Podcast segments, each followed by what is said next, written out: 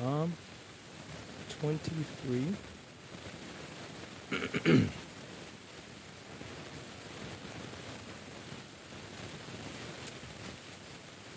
and out of respect for the word of God, would you please stand?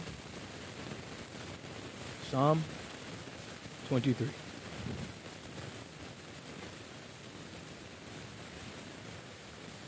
Word of God. Let us hear it together. The Lord is my shepherd. I shall not want. He maketh me to lie down in green pastures. He leadeth me beside the still waters. He restoreth my soul. He leadeth me in the paths of righteousness for his name's sake. Yea, though I walk through the valley of the shadow of death, I will fear no evil. For thou art with me, thy rod and thy staff they comfort me. Thou preparest a table before me in the presence of mine enemies. Thou anointest my head with oil, my cup runneth over. Surely goodness and mercy shall follow me all the days of my life, and I will dwell in the house of the Lord forever. Amen. Thank you for standing. Please be seated. Let's pray together. our Father, how thankful we are that you are our great God and that you do all things well. And we thank you for your love to us. We ask now that you would help us, strengthen us, and give us everything that we need. Glorify your Son. Encourage your people. Lord, magnify your Spirit. Hear us and grow us is our cry. We ask these things in Jesus' name. Amen.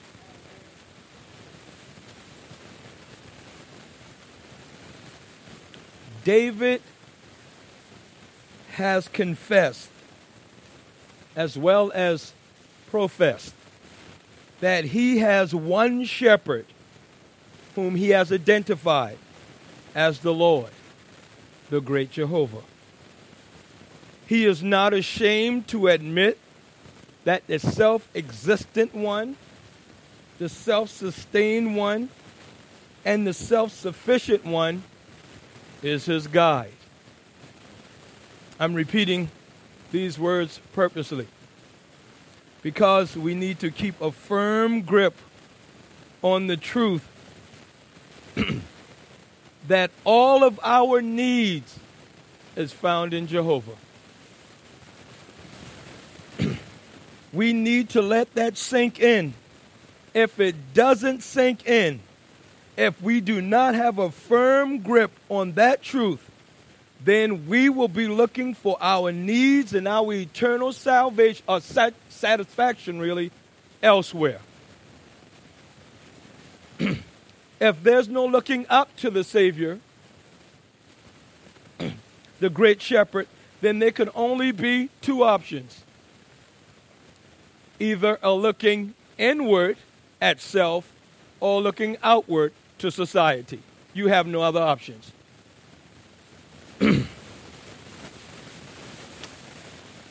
Everyone in this room will choose one or the other or a combination of both. Everyone. if we don't see our satisfaction,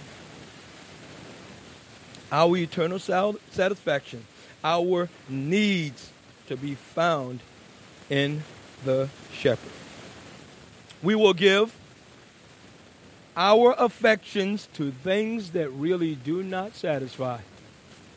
Broken cisterns that can hold no water. David is not embarrassed to say that he's a follower of the living God. He's not lifted up in himself to think that he is too advanced to be led by someone else. He has a mindset that he may be shepherd in Israel, if he's the shepherd at the time. That he may be shepherd in Israel, but when he sees himself as in relation to Jehovah, he sees himself as a sheep.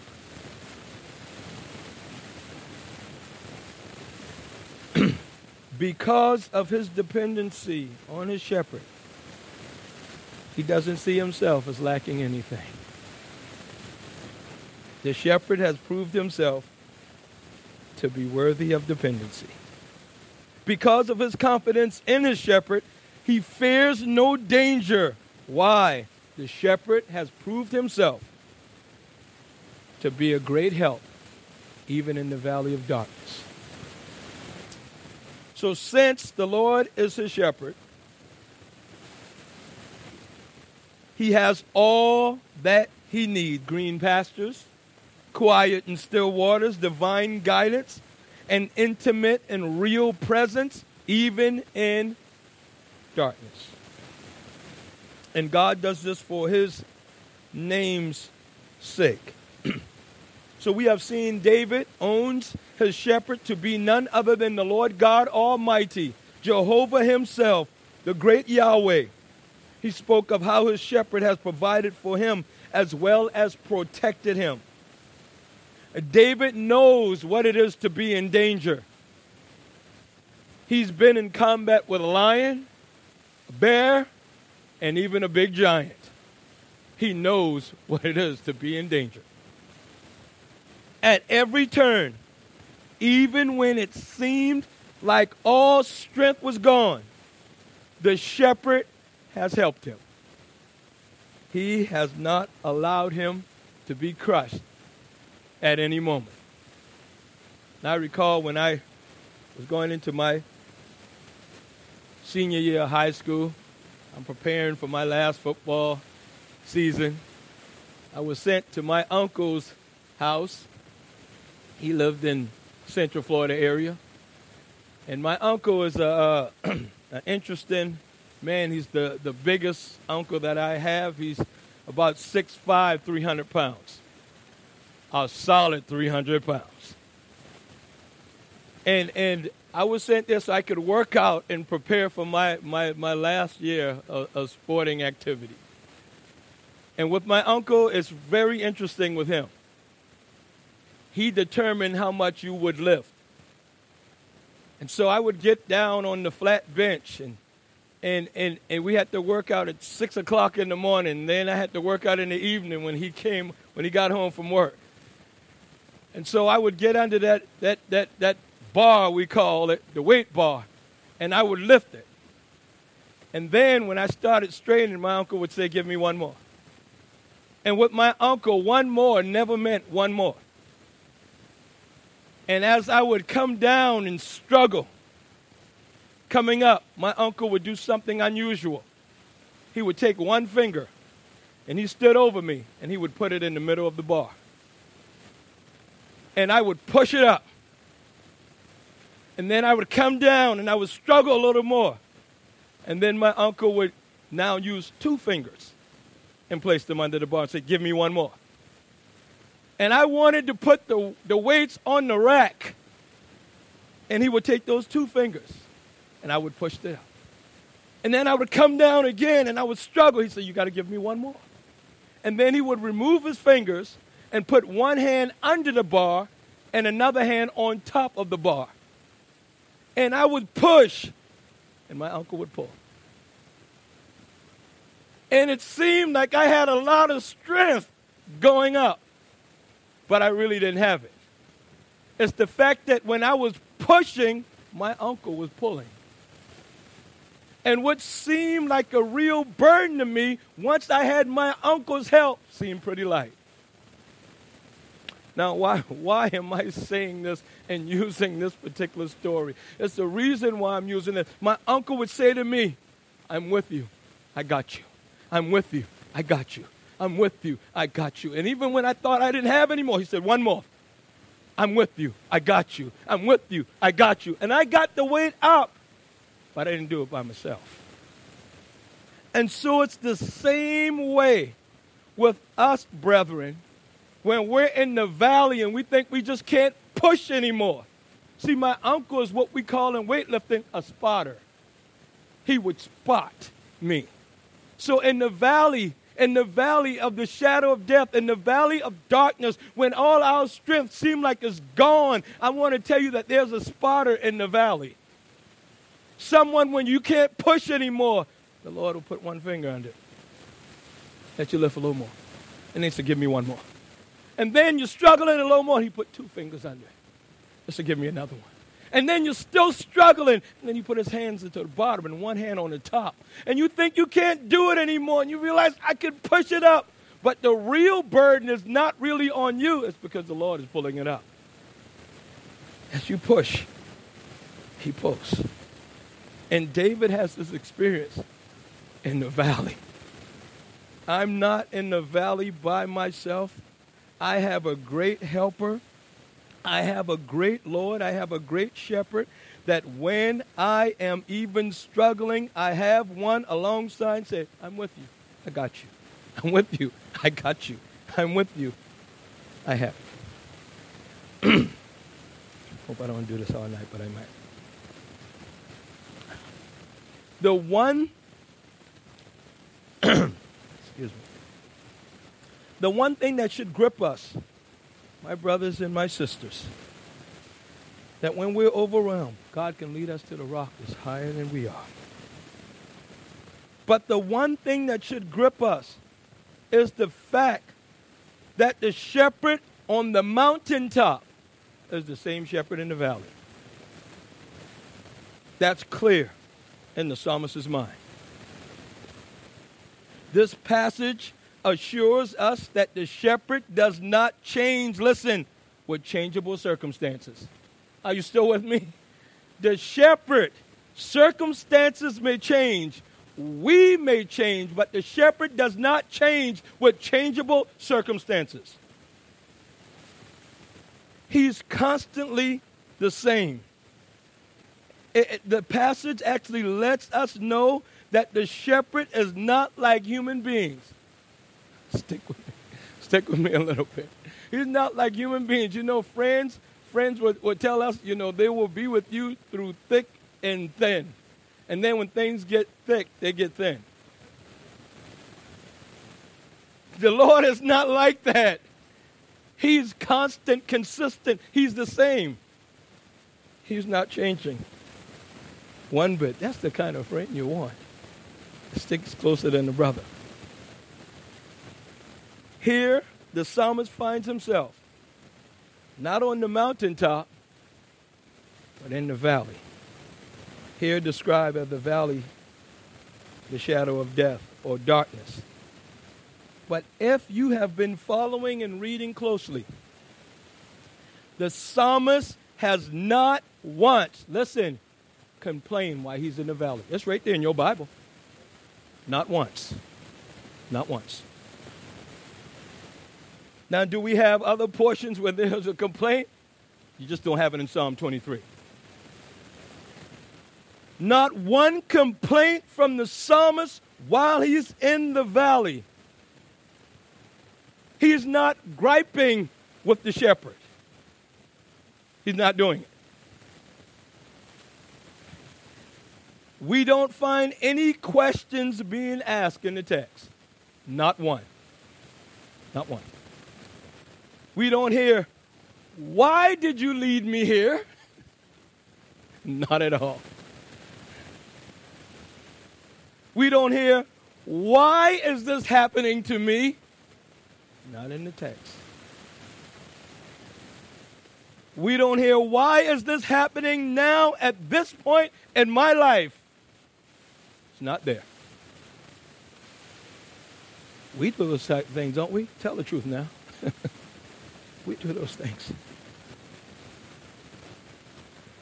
As a matter of fact, nothing in the passage indicates that he is upset with God at all. Nothing. Please listen carefully.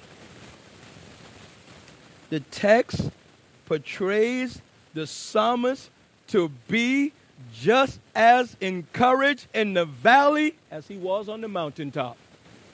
It's right here before our eyes. Just as encouraged. Don't miss that. I need to let that sink in. I think there's a simple reason for that. The psalmist really loves and trusts the shepherd. I think that's the reason why.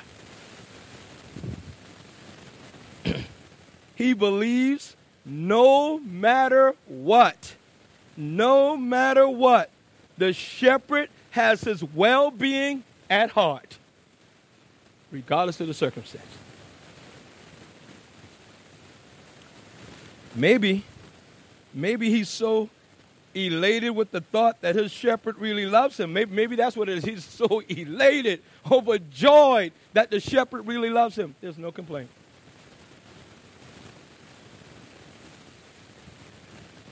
Maybe he's come to the place where he believes the shepherd is preparing him to be a better sheep. Maybe that's what the psalmist is. Do you believe the shepherd would do something like that? Sending you through a valley to prepare you to be a better sheep? He will. He does.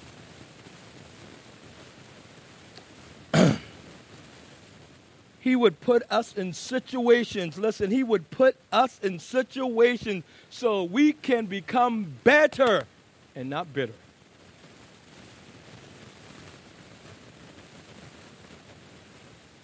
Whatever the case may be, the psalmist says, The shepherd is with me, and he's making preparation right before my eyes. Verse 5 is where we are. So we come this evening to look at the shepherd as preparer. Shepherd as preparer. Said by the late Gardner C. Taylor, when he was asked how many points should a sermon have? he said at least one. So all I have was one. the shepherd as preparer. That's the title and the heading verse 5. Thou preparest a table before me in the presence of mine enemies. Thou anointest my head with oil. My cup runneth over. Question we have to put on the table. Who's making the preparation? Remember, he talks about the Lord. I'm bringing that back. Verses 1 through 3. Verse 4, he begins to talk to the Lord. Verse 5, he's still talking to the Lord.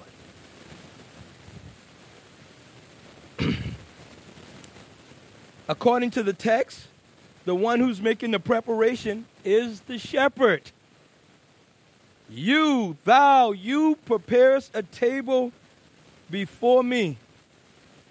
the one who has caused him to relax in green, overflowing pastures. The one who has led him to quiet, still waters the one who has nourished his soul, the one who has led him in the right path, is the one making the preparation.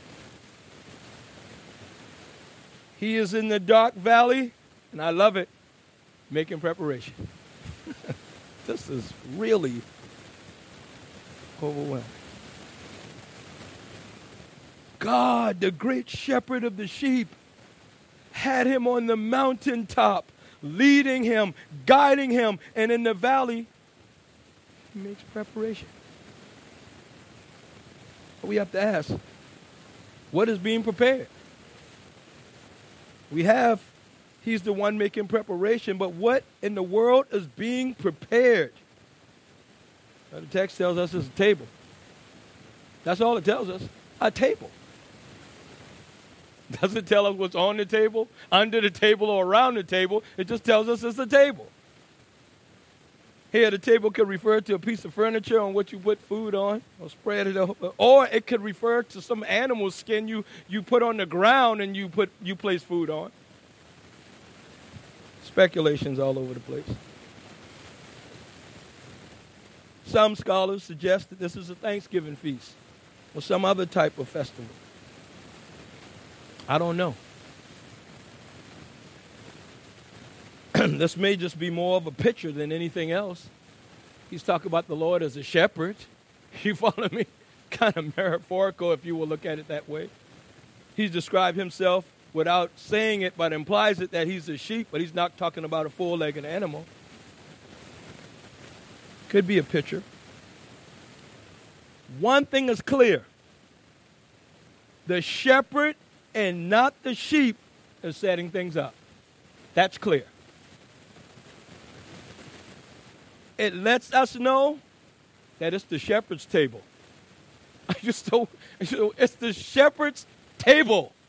He's setting it up. It's almost when we come to the, we could just jump ahead a little bit and just place this in the New Testament. When we come to the Lord's table, it's the Lord's table. It's not my table, Brother Jeff's table, or anyone else's table. It's the Lord's table. He sets it up. He determines how you come to the table because it's his table. So it's the shepherd's table right here. It's not the sheep's table. the sheep made no preparation. Do you see that in the passage? No preparation. The sheep made no arrangements. You listening? The shepherd took the initiative in the valley. The shepherd is the preparer, if you will. He's the one in charge, he's the organizer. He's doing it. You'll notice something else. He's not consulting the sheep on how to prepare the table. Is that in your Bible? He's not consulting anyone. The reason being, can I repeat it? It's because it's the shepherd's table. He doesn't need to consult anyone. His table. A question was asked Can God furnish a table in the wilderness? You remember that question? It's right over in Psalm 78, around verse 19. Can God furnish a table in the wilderness? What kind of question is that? Behold, he smote the rock that the waters gushed out and the streams overflowed. Can he give bread also? Can he provide flesh for his people? What kind of questions are these? Can God prepare a table in the wilderness? God just brought them out of Egypt. He parted the Red Sea. He brought water out of a rock. Let that sink in for a moment. They're in the wilderness, they're in the desert. God brought water out of a rock where there is no water. you don't get water out of a rock. He had no tapping tool, no backhoe, no anything. And he brought water out of a rock. Psalm 105 said, flow like a river. Can you imagine the scene? Can he prepare a table in the wilderness? God brought, see, sometimes I think we read miracles, man, we just read right on by them and keep going and stop without pausing and say, wow, ah, oh, you did what? I, I ask crazy questions. So, Lord, how did you do that? And I come to the conclusion. I don't know how he did it. All I know is that he did it.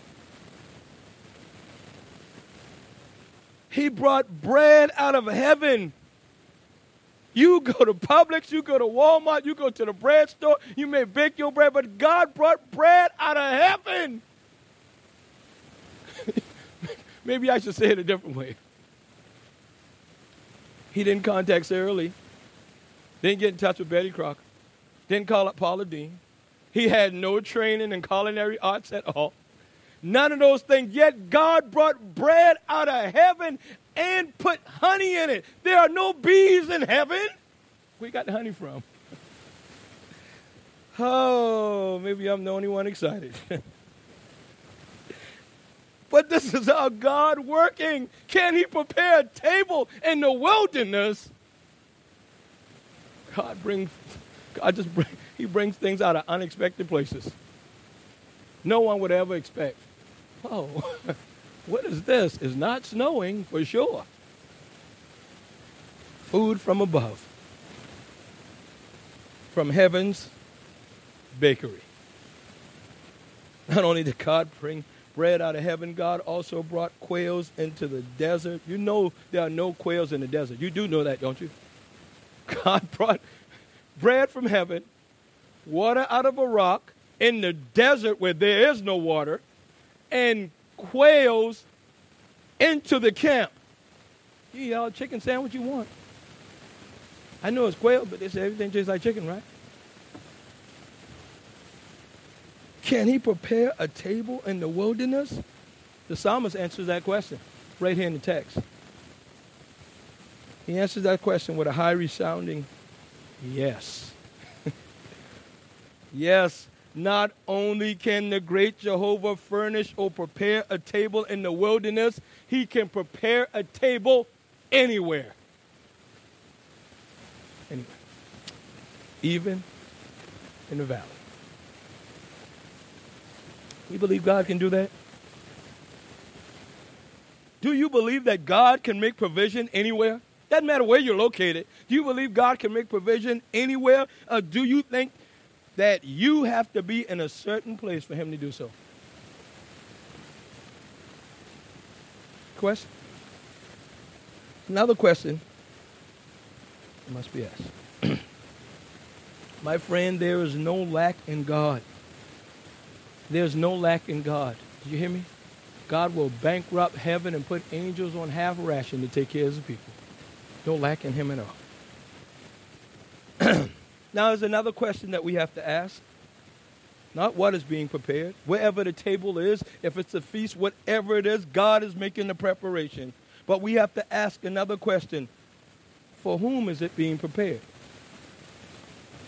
If that's the question, it's right there in the text. Thou preparest a table before me. Before me. It is prepared by the shepherd, seems to indicate it's prepared for the sheep. The shepherd doesn't need it. It's prepared for the sheep. It's similar to the Lord's Supper. It's prepared really for us, right? For our encouragement, for our nourishment, for our reminder. Why would he have to give us a reminder? Because we're prone to forget. That's why we find in this text that the shepherd is still shepherding, even in the valley. He makes provision in the valley as well as on the mountaintop. He's still caring for the sheep. He's still doing it. It doesn't matter how dark it is. He's I'm still caring. Prepare us for the sheep. But there's another question. Not only what is being prepared or for whom is it being prepared, but look at where it's being prepared. I tend to think sheep is still in the valley. Why would I say that? I say that because it said, Thou preparest a table for me in the presence of mine enemies. Going to tell you, there's danger in the valley. I think it's still in the valley. And I say that because I have some maybes. If I ask the question, why would he prepare a table in the valley? Why would he even do that? If it's in the valley, right, why would he do that?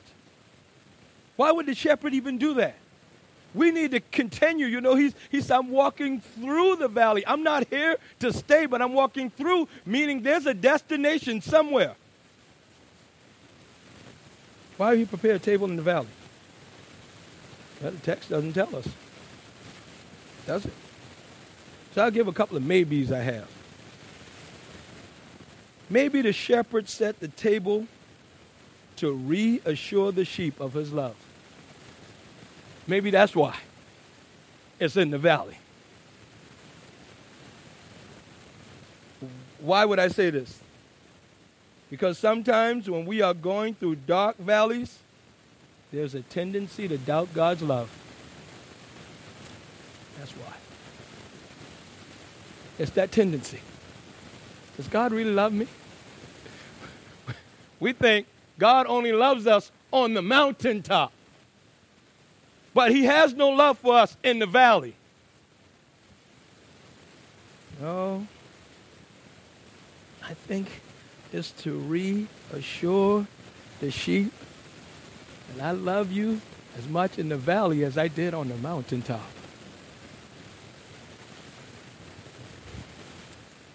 We wonder, we wonder if we're honest, we wonder, where is God when we're going through things? Where is God?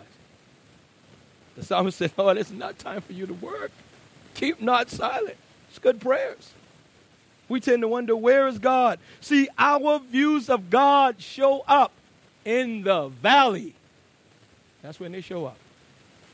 Get your real view of God when we're in the valley. In the valley, sometimes we feel as though God has abandoned us. We need to have the spirit of the Apostle Paul found in 2 Corinthians chapter 4. When he said, We're, we're, we're perplexed. I, we are perplexed. Not, not only are we cast down, but before that, we're perplexed. We don't even know sometimes how to think right. We don't even have the situation sized up right, but we're still holding on to God. Even when the situation looks hopeless, we shouldn't lose hope. Our views of God show up in the valley. We feel as though God has abandoned us. We wonder if God's concern for us has diminished when we're in the valley. We forget, we forget, yes, we do. We forget passages like, I have loved thee with an everlasting love. In the valley, you're not thinking about those passages like that. You just want to get out of the valley. You just want it to be over with. It's not moving fast enough. That's how we're thinking sometimes in the valley. Lord, where are you? I'm in the valley. Don't you see me? I'm right here. Do you see what I'm going through? Of course. God has 24 7 eyes, remember? He doesn't miss anything. I love you with an everlasting love. Therefore, with loving kindness have I drawn you. We tend to forget these things. We tend not to think about who can separate us from the love of Christ in the valley. That's, these are the things we need to reflect upon. when we go into to think, we need to reflect upon the goodness of God, not simply the badness of our circumstance. Who can separate us from the love of Christ? shall tribulation, distress, persecution, famine, nakedness, peril, or sword. Paul's been through these things. He said, Man, I've been shipwrecked, I've been beaten. I've, I, listen, I've been some of everything, some of everything have happened to me. But I can tell you that no one can separate me from the love of Christ. Are people, if we didn't have this assurance, I can tell you right now, we would not keep going. It's easier to quit to keep going. He said, As it is written, For thy sake we are killed all the day, all the day long. We are counted as sheep for the slaughter. Nay, and all these things we are more, not just conquerors, more than conquerors. How? Through him that loved us. He comes right back to the love. What, what, what is Paul saying? I think he's really saying just one thing Jesus loves us. We can rest in that love, and we are victorious through him. Something else I think is interesting here. Real interesting. The shepherd is so bold that he can set up the table, it's right there in the text, right before the enemy. That's a bold shepherd, man. Look at it. For thou preparest the table before me in the presence of my enemy. I'm not taking you around back, I'm doing it right here. Enemy of his children. And guess what else? It's obvious from the text. The enemies can do absolutely nothing. and it's not because of the sheep, it's because of the shepherd. Could do absolutely nothing. The shepherd sets up shop. I'm so bold. I'm so confident because it's God Almighty. Not only am I the God on the mountaintop, but I show you what I do. I set things up right before your enemies, and they can do nothing with you. Absolutely nothing. But it's not because of you, it's because of me. He says something else. Here. He addresses the, the enemy. Israel had a lot of enemies. a lot of enemies, a lot of enemies that wanted to do them harm. And as we read through the scriptures, we see Jehovah show up in, in incredible ways. How about when the men went up three times a year? Who, who's going to take care of the women and the children? Oh, don't worry about them. Enemies won't do anything to you. You just go up because I told you to. Absolutely incredible. Absolutely incredible. Jacob, Laban came to Jacob. But before he came, God said, Listen, I want to tell you something. Be careful how you talk to Jacob. Jacob didn't know about the conversation. God said, uh, Be careful how you talk to Jacob. What you say to Jacob. What you do to Jacob. You better be careful. Laban shows up and says, Listen, man, I want to do something to you, but God said I can't. That's a shepherd. I want to do something to you. I really do. But I've got warning. I've got warning. Oh man, we read our Bible. Do we read our Bibles? Do we believe it when we read it? Or we think it's fiction? Fairy tales. God can keep the enemy at bay. He can set up shop right in the presence of our enemy. David had an enemy by the name of Saul, and no matter what Saul wanted to do to David, he couldn't. No matter what. That's because David had a shepherd, a great shepherd, and he understood. He can dodge javelins. I don't want to be dodging javelins, but he can dodge javelins. But when he dodged the javelins, David didn't attribute that to his own strength. He said, You saved me out of the hands of Saul. He understood. I may be ducking, but God is helping. Not only does the shepherd prepare this table in the presence of the enemy. Wow. Psalmist says, but he anoints my head with oil. Anointing of the head was customary for guests when they were welcomed to one's house. It was a sign of kindness and hospitality. It showed that the one being anointed was special. Are you still with me? He was special. She was special. We, we, get, we have a picture of this in Luke's gospel. A Pharisee invited Jesus over for a meal, and something strange took place. A woman in the city, which was, the scripture says, a sinner, when she knew that Jesus sat at meat in the Pharisee's house, brought an alabaster box of ointment and stood at his feet behind him, weeping, and began to wash his feet with her tears, and did wipe them with the hairs of her head, and kissed his feet, and anointed them with the ointment. Stick with me. Now, when the Pharisee saw this, he spake within himself. you know those conversations we have within ourselves that no one else hears except the Lord? He spake within himself, saying, This man, if he were a prophet, would have known who and what manner of woman this is that touches him, for she is a sinner. I love Jesus' response. He's talking within himself. You notice thoughts, the words going in the mind, but no one hears.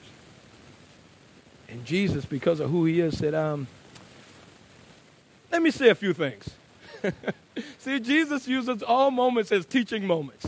We should do the same thing, even with our children. Moments as teaching moments. That's what he's doing. He's not simply just relaxing at a Pharisee's house, he uses every moment as a teaching moment. Jesus said this Simon, I have somewhat to say unto thee. And he saith, Master, say on. There was a certain creditor which had two debtors. The one owed 500 pence and the other 50. And when they had nothing to pay, he frankly forgave them both. Tell me, therefore, which of them will love him most? Simon answered and said, I suppose that he to whom he forgave most. And he said unto him, Thou hast rightly judged. Good call. That was good. And he turned away from Simon to the woman. Now watch his conversation. Look at the te- listen to the teaching moment. And he said unto him, this is Luke chapter 7, he says unto her, says that says unto Simon, actually turned to the woman, said unto Simon, Seest thou this woman? I entered into thine house, thou gavest me no water for my feet. But she hath washed my feet with tears, and wiped them with the hairs of her head. Thou gavest, thou gavest me no kiss. But this woman, since the time I came in, have not ceased to kiss my feet. See, the custom was they would have a, a big pail of water by the door, and so you would grab a towel and you would wash the guests' feet before they came in. And not only that, you would also kiss the guests because they were special. If it was a rabbi, you sometimes kissed them on top of the head, on the cheek. He said, I came in, no water for the feet. I came in, no kiss on the head. But he didn't stop there. My head with oil thou didst not anoint. But this woman has anointed my feet with ointment. Wherefore I say unto thee, her sins, which are many, are forgiven, for she loved much. But to whom little is forgiven, the same loveth little. Teach Teaching moment. If you've been given forgiven much, you will love much. She didn't mind spending it all on Jesus. But Simon the Pharisee, no affection, no real welcome of the guests. Remember, you anointed someone because he or she was special. That's what this woman did. Jesus is special. What a rebuke. What a teaching moment. Simon, you love little, or you may not even love at all. Jesus used that moment to teach not only humility, but love and sacrificial giving upon himself. He says, So you anoint my head with oil? And then something else is interesting here. My cup runneth over. Not only do you prepare a table before me, it's your table, in the presence of my enemies. I'll be satisfied just with the table, but I'm overwhelmed when I see it in the presence of my enemies. You also anoint my head with oil. Wow, you treat me like I'm special. Because the sheep is special to the shepherd. And the shepherd also special to the sheep. He said, The cup runneth over. The psalmist conclude this. In other words, it's running over literally mean it's overflowing. He has abundance. The fact that it's overflowing shows that the shepherd is not stingy. I don't know any other way to put it. I mean, it's overflowing. It's running over. I just don't have a cup full. It's running over all over the place. It shows that the shepherd is not stingy at all. He wants to overwhelm us. But we have to ask, oh, before I say that, the shepherd is willing to lavish upon his people abundantly. But I have a question. You may could help me. What would be in the cup? He said, My cup running over is running over, but he doesn't tell us what is running out of the cup. What, what? You just question, you just find how I rack my brain sometimes. Some of these things we probably Shouldn't ask, but hey, I am whom the Lord hath made me. What would be in the cup? Well, it could be this. Um, I think suggest wine or something else. But I, I, I am going way out in left field or right field, but I'm going on one of these fields. I think the overflowing portion of the cup is the Lord Himself. That's what I think. I'll tell you why. It's because he does not refer to the table as his table, but he refers to the cup as his cup. Stick with me. I didn't say my table. The Lord's doing the preparation there. But I am saying my cup. Okay, Clarence, what in the world are you talking about? I'm talking about this right here. The Lord is the portion of mine inheritance and of my cup. Thou maintainest my lot. Psalm 16, 5. I think the overflowing is the shepherd himself. I have more than enough. It's overflowing. It's the shepherd that I have in the valley. Right? In the midst of my enemies. That's why I have no fear. He's overwhelmed with the shepherd the shepherd loves him so. And we have to come to the same place, I think. We have to come to the same place. Lord, I serve you on the mountaintop, and I serve you in the valley.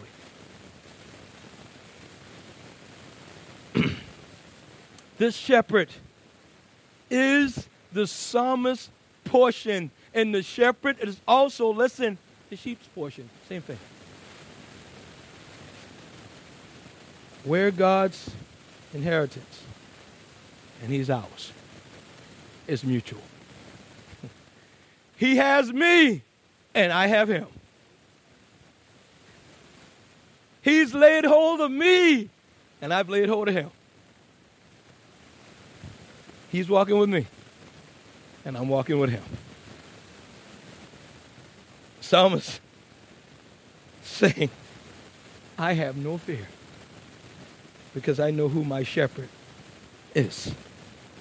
Let me just go a little further because the clock is not working in our favor. The Lord God had promised that He would shepherd His flock. He's promised that. Listen to it. Therefore will I save my flock, I'll deliver them, and they shall no more be a prey. And I will judge between cattle and cattle, and I will set up one shepherd over them. Listen carefully and he shall feed them, even my servant David. Now, when he says this, David is dead. And David has been dead a long time. Even my servant David, he shall feed them, and he shall be their shepherd. And I, the Lord, will be their God, and my servant David, a prince among them. I, the Lord, have spoken it. It's a promise. A shepherd, a David, a king, one shepherd, not two, three, four, five, one shepherd. It also means one fold. Sound familiar? That, that sounds like John chapter 10, doesn't it? Jesus said, I am the good shepherd. The good shepherd gives his life for the sheep. Other, she- other sheep I have, them also I might know. I must bring one fold, one shepherd. God has made a promise that he was send a shepherd, and he did. He faithfully has fulfilled his promise in sending his only begotten Son into the world. The Word made flesh in order to live for the sheep as well as live among the sheep. That shepherd would die, as you know, for the sheep, rise for the sheep, ascend for the sheep, pray for the sheep, and one day return for the sheep. That shepherd would do that. Oh, my brothers and sisters. Brethren, we ought to be like the psalmist when he said, The Lord is on my side. I will not fear. What can man do unto me? We have to have that kind of resolve. We have to have that kind of boldness. And we can have it when we know who our shepherd is. We can. Valley or mountaintop. We ought to be able to say, like Micah the prophet, Rejoice not against me, O mine enemy. When I fall, I shall arise. When I sit in darkness, listen, the Lord shall be a light unto me. That's why he can walk through the valley of the shadow of death and fear no evil. And Paul preached in the city of Corinth because the shepherd is always with us. He preached in the city of Corinth. The Jews opposed his teaching and spoke reproachfully. But the Lord had a word of consolation for Paul. It's the same word you and I need. It's this. Then spake the Lord to Paul in the night by a vision Be not afraid, but speak and hold not thy peace, for I am with thee. What else do you need to hear? What else do we need to hear? I am with you. No man shall set, but that would have been enough, but the Lord went a little further, Acts 18. He went a little further. He said, No man shall set on thee to hurt thee. Paul was among enemies everywhere. He said, No man shall hurt you. Why? Because I'm with you. After Paul heard these words, he stayed there for 18 months. You think, man, listen, I already got opposition. I'm gone. And that's what we do sometimes. We have a little opposition. I'm not going over there anymore. I had a little opposition, man. Maybe someone said something to me out of the way. They don't mean for they tell. I'm gonna just kind of kind of shake the dust off my feet. I'm not going back. Paul stayed for 18 months because the Lord said, "I'm with you. No one's to do anything to you. I got much people in this place. They need to hear the gospel." Sometimes, sometimes, listen. Sometimes all one needs is a word of encouragement that God is with him. That's all he needs. He'll march forward, march onward, looking upward when he has that word of assurance. Ever come in a situation and, and talk to someone, they're going through something, and you just say something that God has already said. He said, You know what? Yeah, you're right. I know that. But see, we don't think about those things when we're in the valley. And we should. We should. We don't abandon God in the valley. You need the Lord in the valley. We should. Let us remember our time is here. Let us remember that unto the upright there arises light in the darkness. Because the Lord is gracious, full of compassion, and righteous we have the Lord's light even in the midst of darkness. The Lord has promised to be with us even in the midst of darkness. Let us not read Psalm 23 and just think of the psalmist. You hear what I just said? Let's not read Psalm 23 and just think of the psalmist. Yeah, that was David. No, you need to think about yourself. God is with me no matter Wars and rumors of wars going on. Threats of World War III. We have to still think the same way. God is with me. He's my shepherd. And if the shepherd was willing to die for the sheep, the shepherd can keep the sheep. And he does. He keeps us by his almighty power. He has sent the comforter, the Holy Spirit, to lead us and to guide us and to conform us to his own image, changing us from glory to glory so that we would constantly be sheep walking with the shepherd. May the Lord in heaven help us to do so as he prepares things even in the presence of our enemies. Let's pray. Our Father, how thankful we are for your goodness to us, your love and your kindness to us. Thank you that you are indeed the great Jehovah, a great shepherd to the sheep. Forgive us when we doubt that love, when things are not going our way. Forgive us when we question you, we gripe and we murmur and we start complaining. And Lord, we at times don't even reflect on all the goodness that you've lavished upon us, all the good things you've done for us, all of the situations in the past that you've brought us out of. Forgive us when we respond like the children of Israel. Can you now prepare a table before us in the wilderness? God, help us, we pray. Help us to be focused upon you and faithful to you. Strengthen us to love you more. Hear our cry now. Hear our plea. In Jesus' name. Amen. Please stand.